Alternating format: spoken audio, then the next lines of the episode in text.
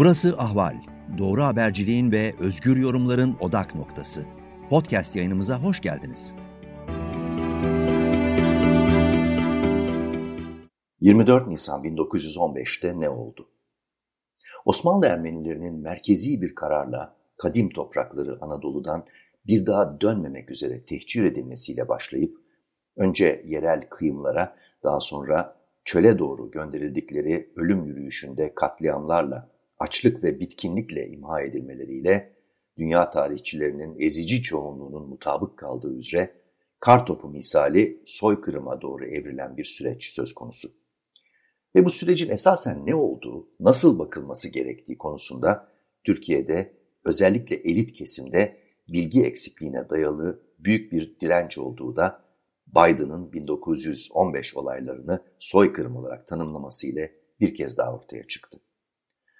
İstanbullu araştırmacı yazar Nesim Ovadya, İstanbul'da 24 Nisan 1915 günü, o günün akşamı, seçkin Ermeni aydınlarına karşı başlatılan tutuklama ve ardından çoğunun katledileceği ölüm kamplarına gönderilmelerinin hikayesini yaklaşık 600 sayfalık bir kitapta tüm ayrıntılarıyla anlatır.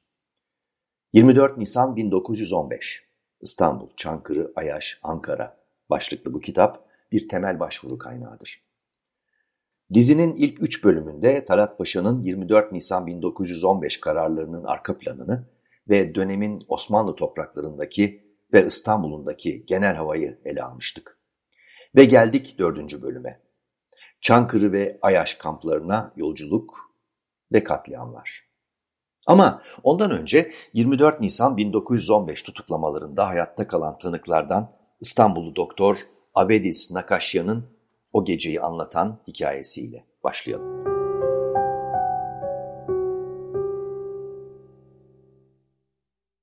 O korkunç uygulamaların başladığı 1915 yılı Nisan ayının 24. günüydü. Bu akşam yemeğimi bitirmiş ve gelenek olduğu üzere çocuklarımla birlikte dinlenmekteydim. Bu zamanımı aslan payını geveze olan küçük tema olmak üzere daima çocuklarıma ayırırdım. Bu güzel zevkli eğlencenin ortasında kapıya çağrıldım. Kapıya, kapı zili çalmadan aşağı indiğimde bir sivil polis yüzüme baktı. Polis karakolundan isteniyorsunuz diye beni bilgilendirdi. Bu kısa açıklaması bende hiçbir endişe uyandırmadı. Bir doktorun polis tarafından istenmesinin birçok nedeni vardır. Bir dakika dedim, sizinle birlikte geleceğim. Aileme veda etmeye tereddüt ederek şapkamı ve ince bir ceketimi alıp hemen ona katıldım. Bütün tahminlerim ne kadar yanlışmış. Sosyal sınıfı ne olursa olsun Türkiye'de polisle gevezelik yapmak benim için zor değildi. Beraber yürüdüğümüz polis memuru bilgi vermeye ve sorularıma cevap vermeye istekli değildi. Sessizlik içinde şehir merkezine indik. Sonunda polis karakoluna vardık ve beklememi söyleyerek beni küçük bir odaya koydular. Zaman geçti, dakikalar bir saat ve daha fazla oldu. Zamanla getirilen diğer bazı Ermeniler de benden fazla bir şey bilmiyorlardı. Yavaş yavaş bendeki endişeler artmaya başladı. Bunun toptan cinayetlerin ve dehşetin başlangıcı olduğunu bilseydim daha fazla panik yapabilirdim. O sırada hiçbir şey bilmiyordum. Kör talim olan kısmet şimdiye kadar beni asla yalnız ve başarısız bırakmamıştı. Ben bir devrimci değildim. Benim görüşüme göre boşuna bir hareket ve milletim için çok tehlikeli olan herhangi bir devrimci harekete gizlice dahi katılmamıştım. Kendimi sadece mesleğimi atamış, adamıştım. O halde beni neden tutuyorlardı? Kimse bir şey söylemiyordu. Sessizlik ve gerilim sinirlerimi parçalamıştı. Sonra tam şafak vaktinde nihayet muhafız jandarmalar odaya girdiler. Birisi aksi aksi gel diye seslendi. Hala ne bir bilgi ne de bu konuda bir ipucu vardı. Onu takip ettim. Bir bahçeye ve ardından yola çıktık. Sessizlik içinde Trump, Trump, Trump. Karanlık silüetiyle önümüzde İstanbul'un en haşin yapısı görülüyordu. Burası merkez hapishaneydi. Bu karanlık cezaevinde işlenmiş ne suçlar yoktu ki? Beni oraya götürüyorlardı ve birdenbire çıkmazımı anladım. Korkuya karşı mücadele ediyordum. Kısa bir süre sonra kesinlikle ne olduğunu anlayacaktım.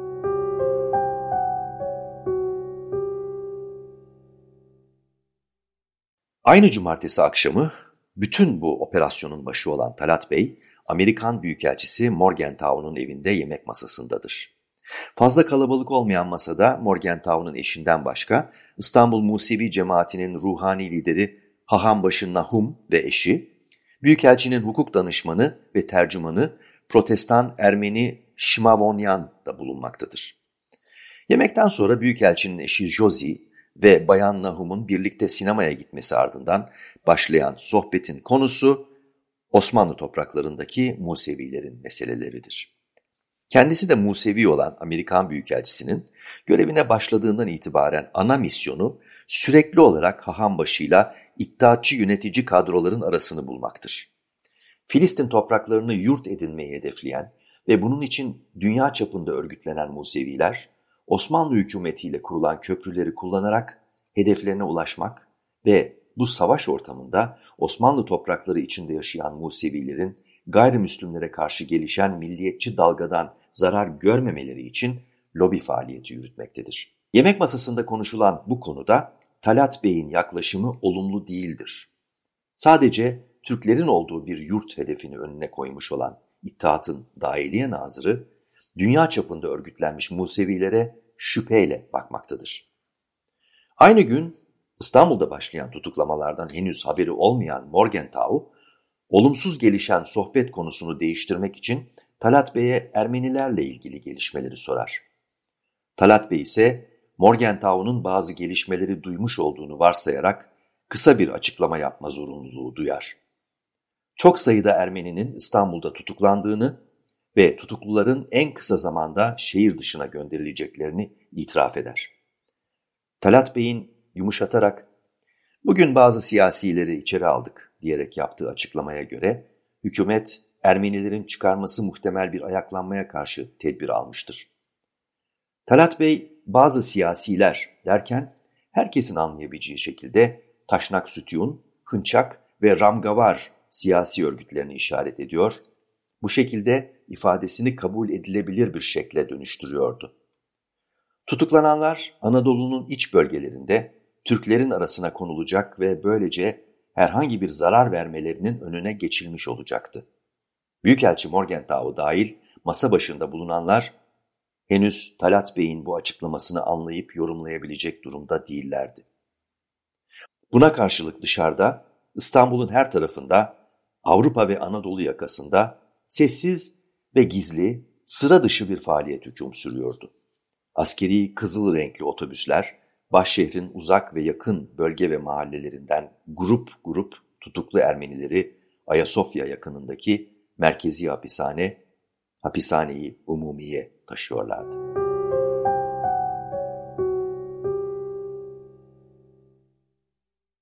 İşkenceciliğiyle tanınan İstanbul Merkez Cezaevi Müdürü İbrahim Hayri Bey, canavar lakabıyla da bilinirdi.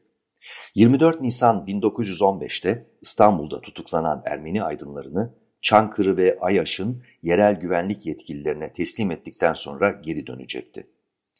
Kısa bir süre sonra hapishane müdürlüğü görevinden terfi ederek İttihat ve Terakki Cemiyeti'nin Bursa katibi mesulü oldu.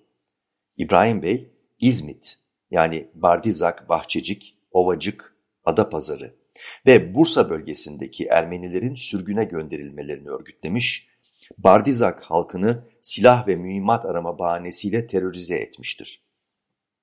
Bazı silahlar bulununca da kilisede topladığı 300 Ermeni erkek ve kadını işkenceden geçirmiştir.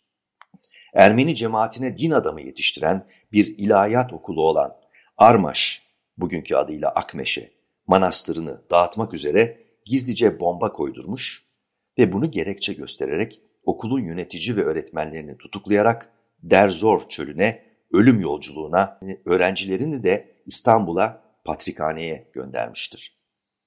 İbrahim Bey aynı şekilde Adapazarı Ermenilerini de toplamış ve silahlarını teslim etmedikleri takdirde benzer şeyleri onlara da yapma tehdidinde bulunmuştur. Onlara her istediğini yapabileceğine dair emin aldığını, onu öldürmeyi denedikleri takdirde kendisinin işine devam edecek daha pek çok İbrahim'in olduğunu ilave etmiştir. İbrahim Bey'in emirleriyle gazeteci, yazar, şair ve öğretmen Ardaşes Harutyunyan ve babası korkunç işkencelerle geçen uzun günlerden sonra İzmit'te öldürülmüştür. Tehcire tabi tutulan Ermenilerin geride bıraktığı malların ve gayrimenkullerin yönetilmesi ve değerlendirilmesi için kurulan İzmit Envali Metruke Komisyonu Başkanlığı'na 9 Temmuz 1915'te Hapishane Umumi Müdürü İbrahim Bey tayin edilmiştir. Kısa bir süre sonra 31 Ağustos 1915'te İzmit, Adapazarı ve Bahçecik'te Ermenilerin ihracı sırasında sattırılan eşyalar sebebiyle meydana gelen suistimallerin tahkiki için İzmit'e müfettiş gönderildi. Dersaadet Hapishanesi eski müdürü, Ermeni işlerinde meydana getirdiği seyyata yani suçlara dair hakkında tahkikat açılan İbrahim Bey, bazı yolsuzluklarından dolayı Hapishane-i Umumi Müdürlüğü'nden azledildi.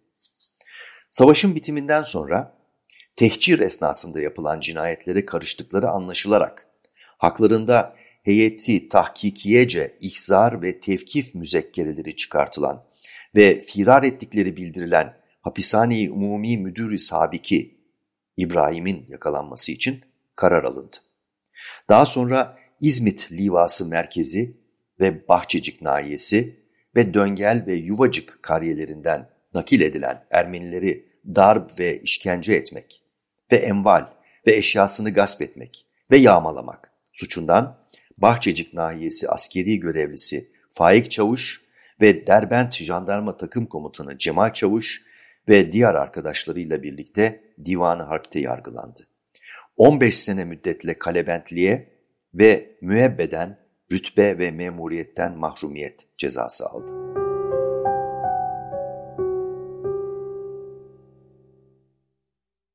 Aram Andonya'nın da içinde bulunduğu tutuklu grubu hapishanenin idari bölümünde bir salona alınınca karşılarında klasörle kaplı bir masanın arkasında ikinci şube müdürü Reşat Bey'i gördüler.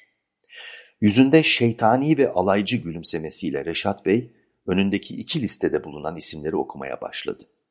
Okunan isimlerden salonda bulunan varsa mevcut diyerek varlığını belirtiyor, Reşat Bey de listeden o ismin yanına bir işaret koyuyordu. Böylece İstanbul'da tutuklanacak Ermeniler listesinden hangilerini ele geçirdiğini, hangilerine ulaşamadığını tespit ediyordu. İki liste konusu daha sonra anlaşılacaktı. Biri polisin ölçülerine göre daha tehlikeli gördükleri, çoğunluğunu devrimci partilere mensup Ermenilerin oluşturduğu AYAŞ'a gönderileceklere ait listeydi. Diğeri ise daha az tehlikeli olarak sınıflandırdıkları ve Çankırı'ya gönderilecek tutukluların listesiydi. Kimlik tespit işlemi bittikten sonra Reşat Bey, İbrahim Bey'i çağırarak talimatını kısa ve müstehzi bir ifadeyle verdi. Reşat Bey veya Mustafa Reşat Mimaroğlu, İstanbul'daki Ermeni aydınların ve siyasi önderlerinin toplanması, tutuklanarak İstanbul dışına Çankırı ve Ayaş'a gönderilmeleri operasyonunu hazırlayan ve yöneten en önemli emniyet görevlilerinden biriydi. İstanbul Emniyetinde ikinci kısmın veya diğer adıyla siyasi şubenin müdürü Reşat Bey'in yönetiminde titiz istihbarat çalışmasıyla tutuklanacak ve şehir dışına gönderilecek Ermeniler listesi hazırlandı. Dünya Savaşı'nın ilk üç yılında kendi ifadesine göre Polis Müdüriyeti Umumiyesi Kısmi Siyasi Müdürü olarak İstanbul Polisi'nin mahrem dosyalarının muhafızı ve bir nevi kalemi mahsus müdürü vazifesini ifa etti. Yani istihbarat müdürlüğü görevini yaptı.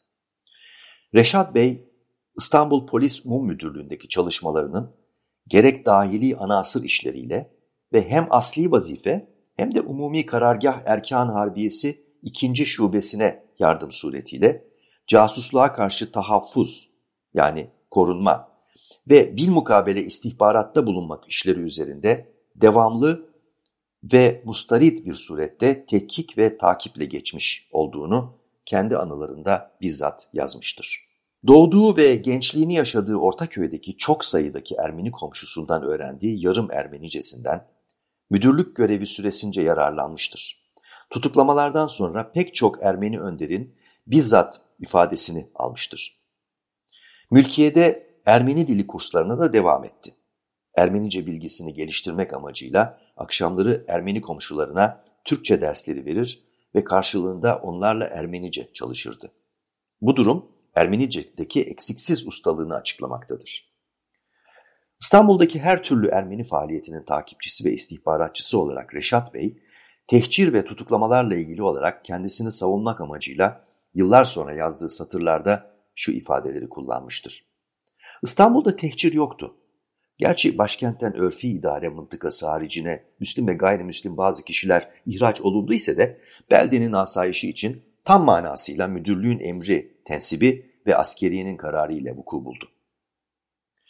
1916 yılında yakalanan gazeteci Savaş Misakyan'ın yanında bulunan çok sayıda belge arasında altında kısaltılmış bir imza bulunan ve yurt dışına gönderilmek üzere yazılmış, gerçekte o sırada İstanbul Ermenileri patriği olan Zavender Yegiyan'a ait bir mektup, ikinci kısım müdürü Reşat Bey'in eline geçmişti. Ağır işkencelerden geçen Savaş Misakyan, diğer belgeler gibi bu mektubun da kime ait olduğu konusunda bilgi vermemişti. Yakalanan Ermenice metinler, iyi Ermenice bilen kısmi siyasi müdürü Reşat ve eski bir Ermenice öğretmeni olan ajan Harutyun Mıgırdıçyan tarafından incelendi. Komitenin kayıtları arasında Z, B baş harflerine rastlamışlardı. Mıgırdıçyan, Z, B'nin Zaven Badriark, Patrik Zaven olduğunu söylediyse de Reşat Bey bunun gerçek olamayacağında ısrar etmişti. Patrik Zaven'in anılarında bu mektup vesilesiyle Reşat Bey hakkında olumlu ifadeler kullandığı görülmektedir. Savaştan sonra duydum ki Reşat söz konusu kısaltmanın benim ismim olduğu konusunda ikna olmuştu ama beni korumak için bunun doğru olamayacağında ısrar etmişti.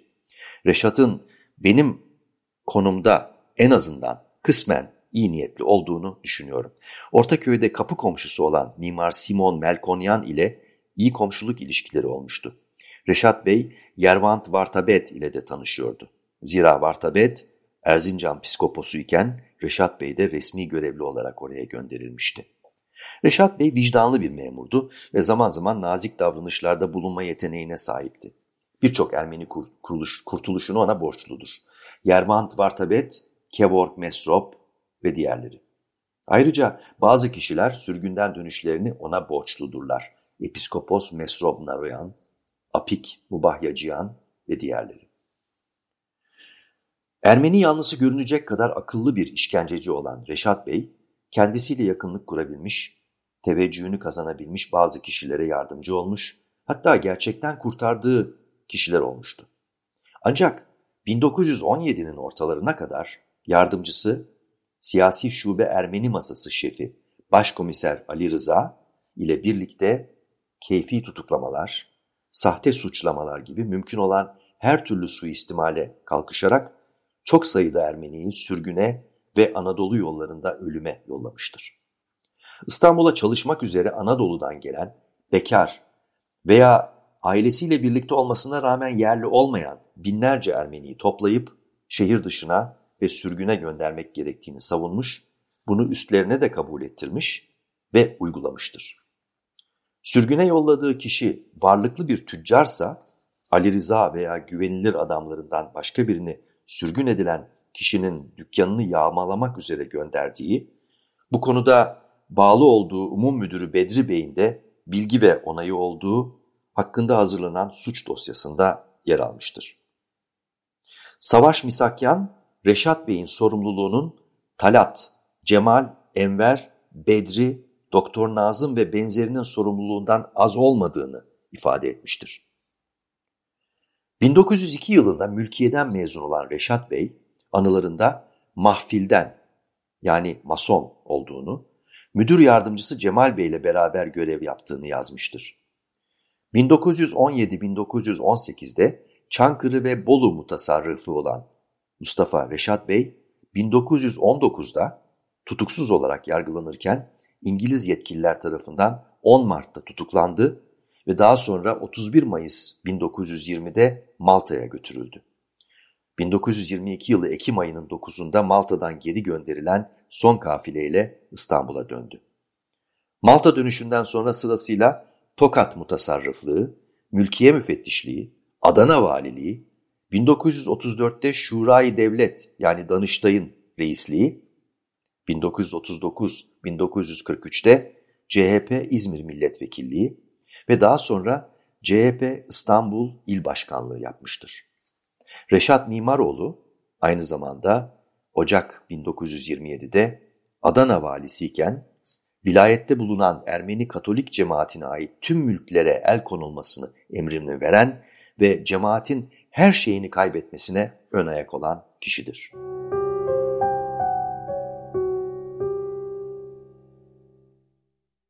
Ankara'nın batısında ve 55 kilometre uzaklıkta bulunan yaklaşık 3900 kişilik nüfusunun tamamını Türklerin oluşturduğu küçük bir kasaba olan Ayaş, 1915 yılına gelinceye kadar askeri kışla içinde bulunan hapishanesiyle tanınırdı. Bu tarihten sonra bu hapishane İstanbullu Ermeni aydınların mezarlığı olarak anıldı. İttihatçı hükümet Ayaş'a gönderdiği Ermeni tutukluları siyasi suçlu olarak görüyordu. Ayaş'tan sağ kurtulan doktor Avedis Nakasyan'ın verdiği bilgilere göre ilk getirilen 71 tutuklu içinde 20 kişi Taşnak Partisi ve 4 kişi de Hınçak Partisi yöneticisiydi. Kalan 47 kişi ise hiçbir siyasi partiye dahil değillerdi. Ayaş tutukluları arasında 21 öğretmen ve yazar, 4 kitap veya dergi editörü, 4 avukat ve 5 doktor bulunuyordu. Avedis Nakasyan'a göre Ayaş hapishanesindeki 71 tutukludan sadece 5 veya 6 kişi hayatta kaldı. Bunlar arasında da sadece Doktor Avedis Nakasyan, Doktor Haçik Bogosyan ve Püzant Bozacıyan bu hapishanede yaşanan ve her gün ölüme gönderilenlerin korkunç dramını yazabildi.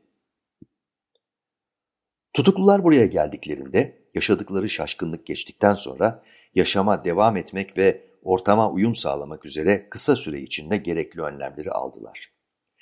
Siyasi görüşlerine veya önceden var olan ilişkilerine göre bir araya gelerek yemek grupları oluşturdular.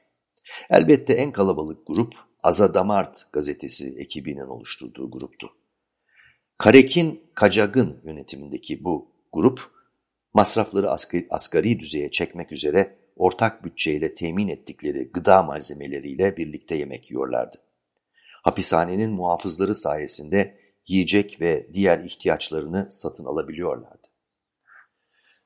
Taşnak Sütyun üye ve taraftarlarının kurduğu diğer bir grupta avukat ve siyasetçi Harutyun Şahrigyan'ın etrafında toplanmıştı.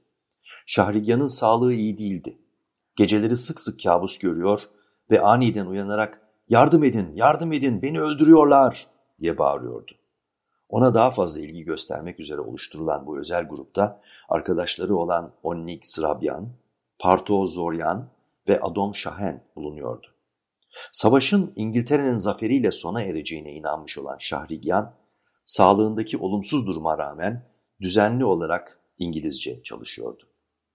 Diğer gruplardan biri de Hampartsum Boyacıyan ve Harutyun Cangülyan gibi Hınçak Partisi üyelerinden oluşan gruptu.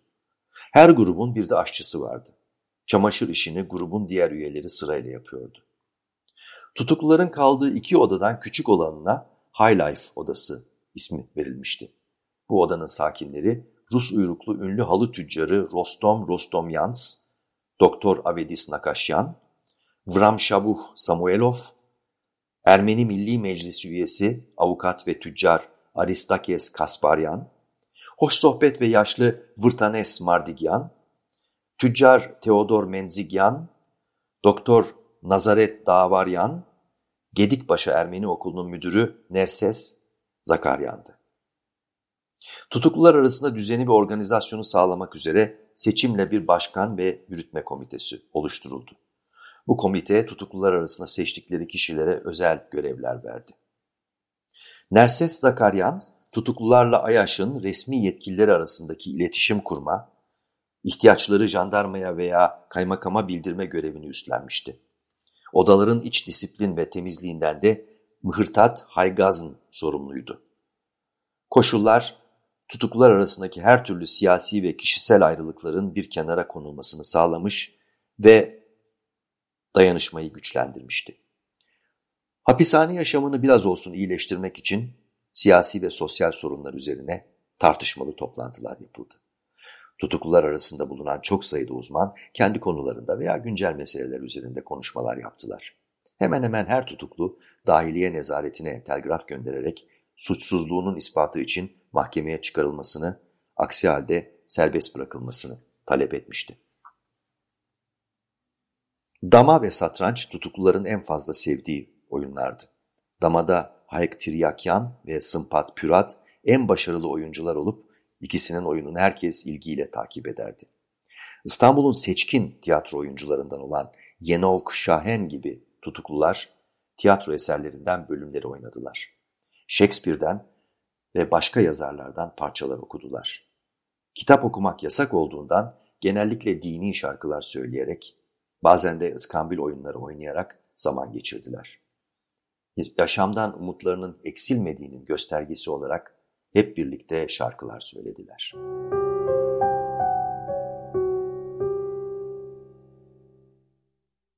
İstanbul'da devam eden takibatlarda ele geçirilen Ermeni aydınları tutuklanarak Mayıs ve Haziran aylarında aynı usul ve yollardan Çankırı ve Ayaş'a gönderilmeye devam edildi. Çankırı mutasarrıflığının İstanbul'da devam eden takibatlarda ele geçirilen Ermeni aydınları tutuklanarak Mayıs ve Haziran aylarında aynı usul ve yollardan Çankırı ve Ayaş'a gönderilmeye devam edildi. Çankırı Mutasarrıflığı'nın Emniyet Genel Müdürlüğü'ne gönderdiği 30 Haziran 1915 tarihli yazıda Çankırı'da bulunan Ermenilerin sayısı 140 kişi olarak verilmişti. Yine Kastamonu Valiliği'nin 31 Ağustos 1915 tarihli olarak Dahiliye Nazırlığı'na gönderdiği 27 Nisan 22 Ağustos tarihleri arasında Çankırı'ya getirilen tutuklu Ermenilerle ilgili olarak Çankırı Polis Komiserliği tarafından hazırlanan listede 155 kişinin ismi vardı.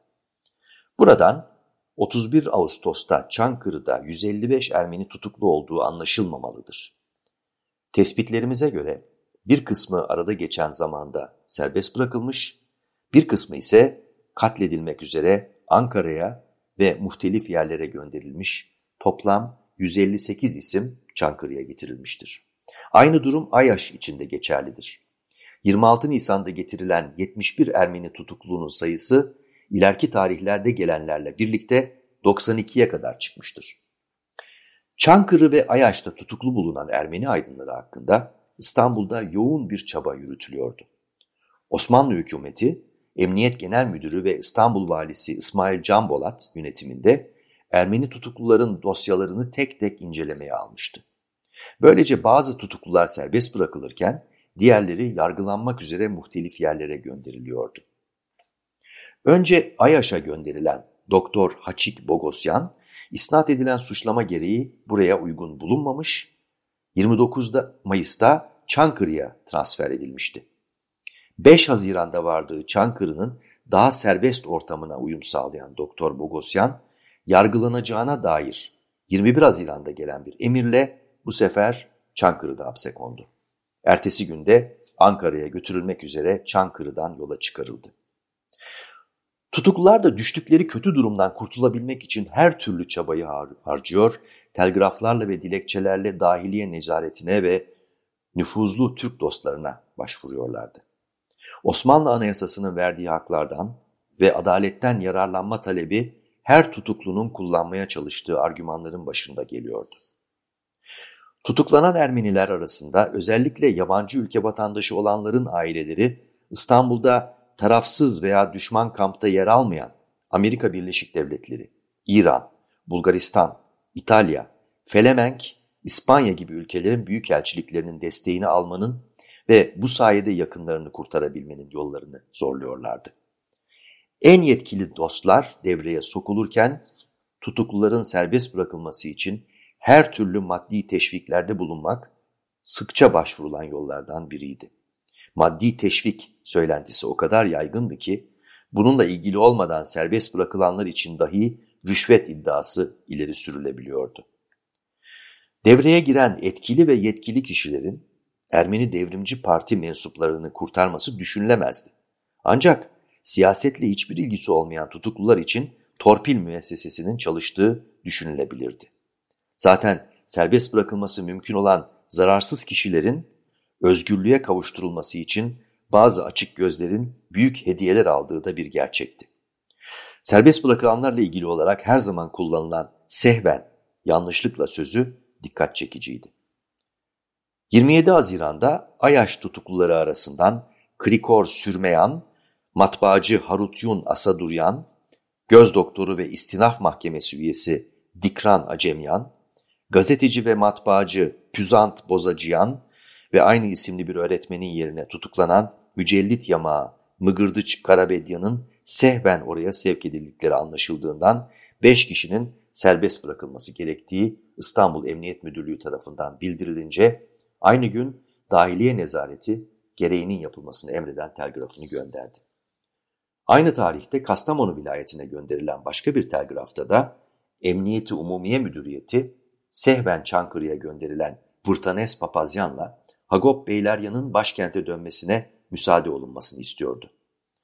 29 Haziran günü Çankırı'dan ayrılan bu ikili Ankara'ya gitti ve buradan da 4 Temmuz'da trenle İstanbul'a döndü.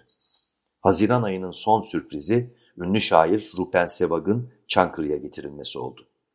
22 Haziran günü tutuklanan Sevag, İstanbul'dan taze haberlerle 29 Haziran günü Çankırı'ya getirilen son tutuklu olacaktı.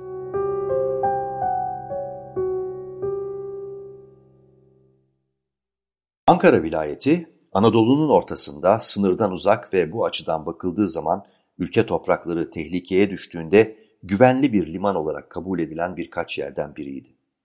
Savaşın başlamasıyla her an işgal edilebilme tehlikesi altında bulunan başkente alternatif olarak düşünülen Konya, Eskişehir gibi merkezlerin isimleri daha fazla telaffuz edilse de İttihat ve Terakki Ankara'ya çok önem vermişti. Özellikle demiryolu bağlantısına kavuştuktan sonra Ankara, Anadolu'nun ürettiği ürünlerin başkente ve dış pazarlara ulaştırılması bakımından büyük bir önem kazanmıştı. Ana güzergah olan İstanbul-Bağdat demiryolundan ayrılan bir hattın son durak olarak ulaştığı Ankara, Osmanlı Devleti'nin son döneminde gelişen ve zenginleşen bir yerleşimdi. İttihat ve Terakki'nin Ankara'ya gösterdiği ilgi, savaşın zor ekonomik koşullarına rağmen 1916'da yapımını başla. İttihat ve Terakki'nin Ankara'ya gösterdiği ilgi, savaşın zor ekonomik koşullarına rağmen 1916'da yapımını başlattığı büyük cemiyet binasından anlaşılabilir. Bu bina tamamlandığında Kurtuluş Savaşı'nın İstanbul'dan sonra kurulan ilk meclisin binası olacaktı. Dar ve düzensiz sokaklarında güneşte kurutulmuş samanla toprağın karıştırılmasıyla yapılmış soluk evlerin hakim olduğu bir bozkır kasabası görünümündeki Ankara'da Rumlar, Yahudiler ve Ermeniler ayrı mahallelerde oturmaktaydılar. En güzel ve modern evler Katolik Ermenilerin çoğunlukta olduğu mahalledeydi. Ankara Ermenileri eskiden beri Avrupa devletleriyle ticari ilişkiler içinde bulunan zengin tüccar ve devlette görevli memurlar olmaları nedeniyle taştan yapılı, kiremit damlı evlerin bulunduğu sokaklarda düzgün ve temiz mahallelerde yaşıyorlardı. 1915 yılının başında Ermeni tutuklamaları ve tehcir olaylarının tırmanışa geçtiği günlerde Ankara valisi Hasan Masar Bey'di. Şubat 1914'ten itibaren Ankara valisi olan Mazhar Bey, İttihatçı gelenekten gelmeyip Osmanlı bürokrasisi içinde yetişmiş, hükümetin Ermenilere karşı uygulamakta olduğu politikaları tasvip etmeyen birçok mülki amirden biriydi. İttihatçı hükümetin dahiliye nazırı, Ermenilerle ilgili olarak hazırladığı planın uygulanmasında emri altında bulunan bu gibi valiler, mutasarrıflar, kaymakamlar ve daha alt seviyedeki bürokratlarla zaman zaman karşı karşıya gelmiştir. Talat Paşa bu engelleri aşmak için sözünü geçirmekte zorlandığı kamu yöneticilerini görevden alma ve yerine emirlerini harfiyen uygulayacak bürokratları atama yoluna sık sık başvurmuştur. Ankara valisi Mazhar Bey, tehcir kanununun gereği olarak Ermenileri tehcir etmesi için Meclisi Mebusan'da alınan kararı incelediğinde ve Dahiliye Nazırı'nın emrini aldığında kendi görev alanı dahilinde bir değerlendirme yaptı. Karar, harp sahalarına yakın bölgelerde bulunan ve ihtilacı Ermeni unsurların uzaklaştırılması, tehcir edilmesi mahiyetindeydi. Ankara vilayeti merkezi konumuyla tüm savaş alanlarına uzaktı ve Ermenilerin tehcir edilmesi için hiçbir haklı gerekçe yoktu. Ankara'da yaşayan Ermenilerin büyük çoğunluğu Katolik Hristiyandı. Katolik Ermeniler kendilerini apostolik Gregorian Ermenilerden ayırdıkları gibi siyasi ve reformcu taleplerden de uzak dururlardı. Diğer bazı velayetlerde tehcir uygulaması başlamış olmasına rağmen Masar Bey Ankara vilayeti sınırları içinde herhangi bir adım atmadı. Ermeni dükkanlarında yapılan aramada silah veya ayaklanma için delil sayılabilecek herhangi bir şey bulunmamıştı.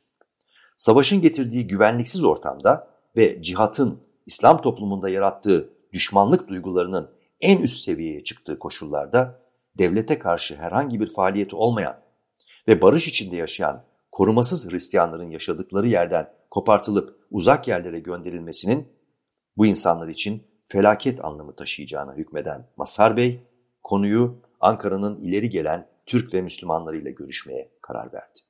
Toplantıya katılanlara Dahiliye Nazırı'nın emrini gösterip, vilayetimizdeki Ermeniler hakkında bir şikayeti veya şüphesi olan var mı sorusuna herkes hayır diye cevap verdi. Vali toplantıda bulunanlara bu sefer bu şekilde bir açıklamanın altına imzanızı koyar mısınız diye sorunca aldığı cevap evet oldu.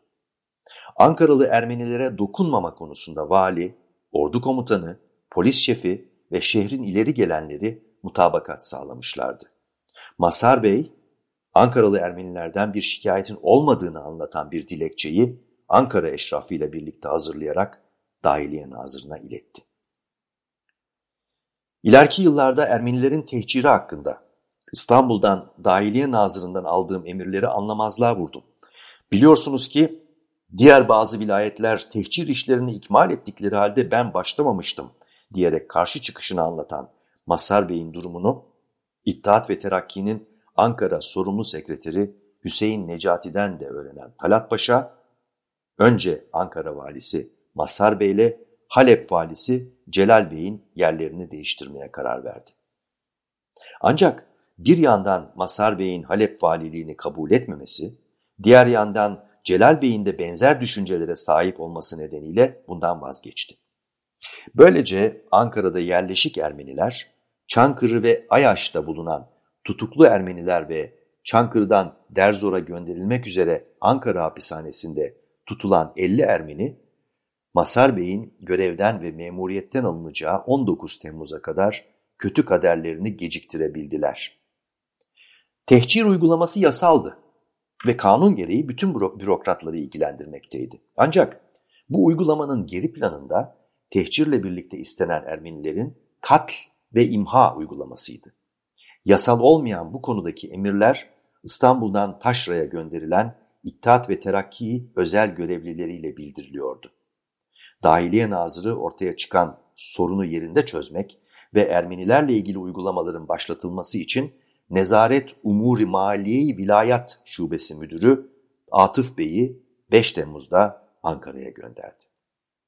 Tehcir kararının gereğini yerine getirmesi, Talat Bey'in Ermenilerle ilgili tehcir emrinin katl ve imha demek olan ve yazılı olmayan sözlü talimatını iletmek üzere Teşkilat-ı Mahsusa üyesi ve İttihat ve Terakki özel görevlisi olarak Atıf Bey, Ankara valisi Masar Bey'in yanına gitti.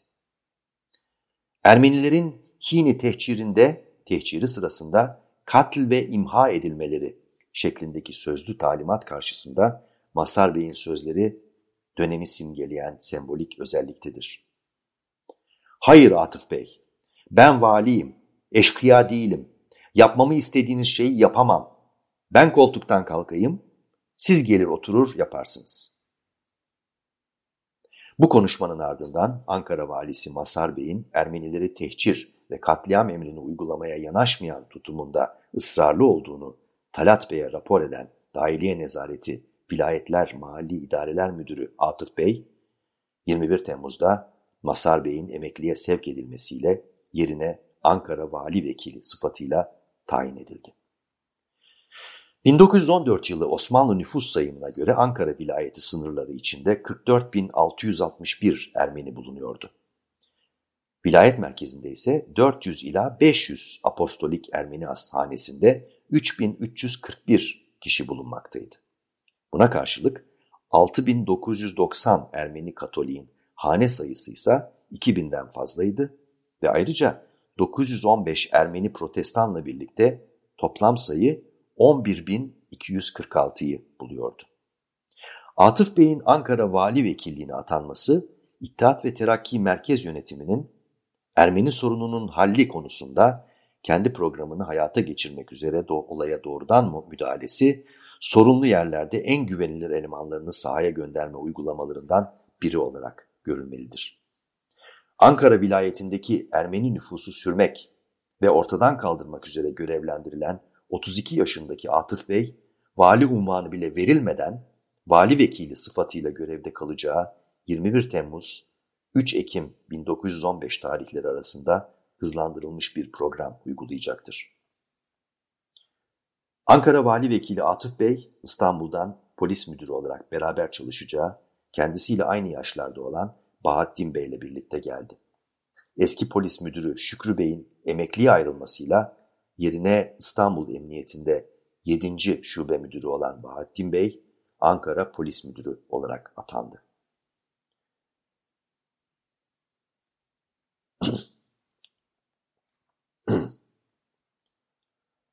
Atıf Bey'in gelmesiyle Ankara, Çankırı, Ayaş üçgeninin kaderi tamamen değişti. Hatta olayları Atıf Bey'den önce ve Atıf Bey'den sonra diye değerlendirmek mümkündür.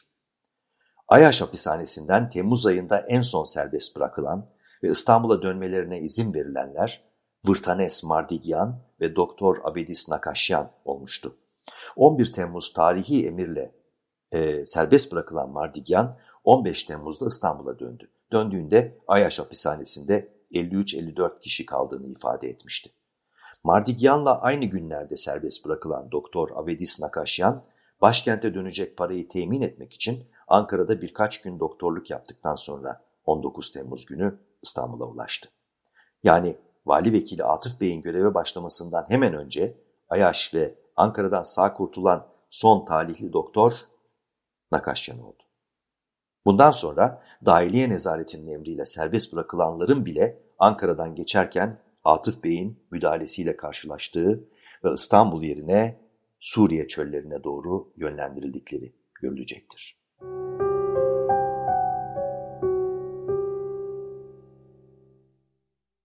Ankara-Ayaş-Çankırı üçgenindeki Ermenilerin kaderi ortak bir yerde birleşmişti. Bu kötü kaderin yönlendiricisi Ankara Vali Vekili Atıf Bey ve emrindeki kişilerdi. Sürgün ve katliam konusunda Atıf Bey oldukça yetenekli bir yönetici olarak ön plana çıktı. Atıf Bey, sonraki adıyla Mustafa Atıf Bayındır, babası Mehmet Bey'in mal müdürlüğü yapmakta olduğu Rodos'ta doğdu ve buradaki Süleymaniye Medresesi'nde eğitimine başlayarak Beyrut İdadisini bitirdikten sonra 1906'da Mektebi Mülkiye'den mezun oldu. Eylül 1906'da tayin edildiği Rodos vilayeti mahiyet memurluğunda staj bitirip kaymakamlığa terfi etti. Eylül 1909'da Basra, Nisan 1910'da Cuma-i Bala, Ekim 1911'de Gebze kazaları kaymakamlıklarına atandı. Mustafa Atıf Bey 1914 yılında 3. dönem Osmanlı Meclisi Mebusanı'na Burdur'dan mebus seçildi. Bundan sonra İttihat ve Terakki örgütlenmesi için de önemi hızla arttı. 1 Aralık 1915'te Dahiliye Nezareti Mahalli İdareler Müdürü olarak mebusluktan istifa eden Mustafa Atıf Bey, bu görevdeyken merkezi hükümetin politikasına uymayı reddeden Ankara valisi Mazhar Bey'in görevden alınmasıyla onun yerine vali vekili oldu. Ankaralı Ermenilerle Çankırı ve Ayaş'ta tutuklu olan İstanbul'un aydın Ermenilerinin sürgün ve katlini çok kısa süren Ankara Vali Vekilliği sırasında tamamladı. Ankara'da reji yöneticisi olan Mehmet Necip Bey'e göre bu valinin vahşeti unutulmazdır. Ankara geçici valisi Atıf Bey benzersiz bir başarı göstermiştir. Atıf Bey Ekim ayında benzer şekilde Ermenileri tehcir etmeye yanaşmayan Kastamonu valisi Reşit Bey'in görevden alınmasıyla 3 Ekim 1915'te onun yerine vali oldu. Atıf Bey'in Ermeni tehcirine yanaşmayıp görevden alınan iki valinin yerine atanması kayda değerdir. Haziran 1918'de Kastamonu valiliğinden alınan Atıf Bey, Eylül 1918'de Halep valiliğine getirildi. Halep, Ermeni sürgünlerinin son ikamet yerlerinden olduğundan İttihat ve Terakki örgütlenmesi içinde 1914'ten beri yükselen Atıf Bey'in tehcirde uzmanlaşmış olduğu söylenebilir. Atıf Bey, 1916 ve 1917'de İttihat ve Terakki Merkez Umumi üyesi olduğu gibi cemiyetin paramiliter gençlik örgütlenmesi olan Osmanlı Güç Dernekleri Yönetim Kurulu'nun da üyesiydi. Mustafa Atıf Bayındır mütarekeden sonra İzzet Paşa hükümeti tarafından azledildi. Mütareke ve milli mücadele yılları da dahil olmak üzere 9 yıla yakın açıkta kaldı, serbest çalıştı. 1927'de Tapu ve Kadastro Umum Müdürü, 1931'de Ziraat Vekaleti Müsteşarı, 1935'te Cumhuriyet Halk Partisi İstanbul Milletvekili oldu. 5. 6. ve 7. dönemlerde yani 1935-1946 arasında aralıksız olarak 11 yıl CHP milletvekilliği yaptı. 6. ve 7. dönem Maliye Encümeni reisi oldu. 13 Kasım 1977'de 94 yaşında öldü.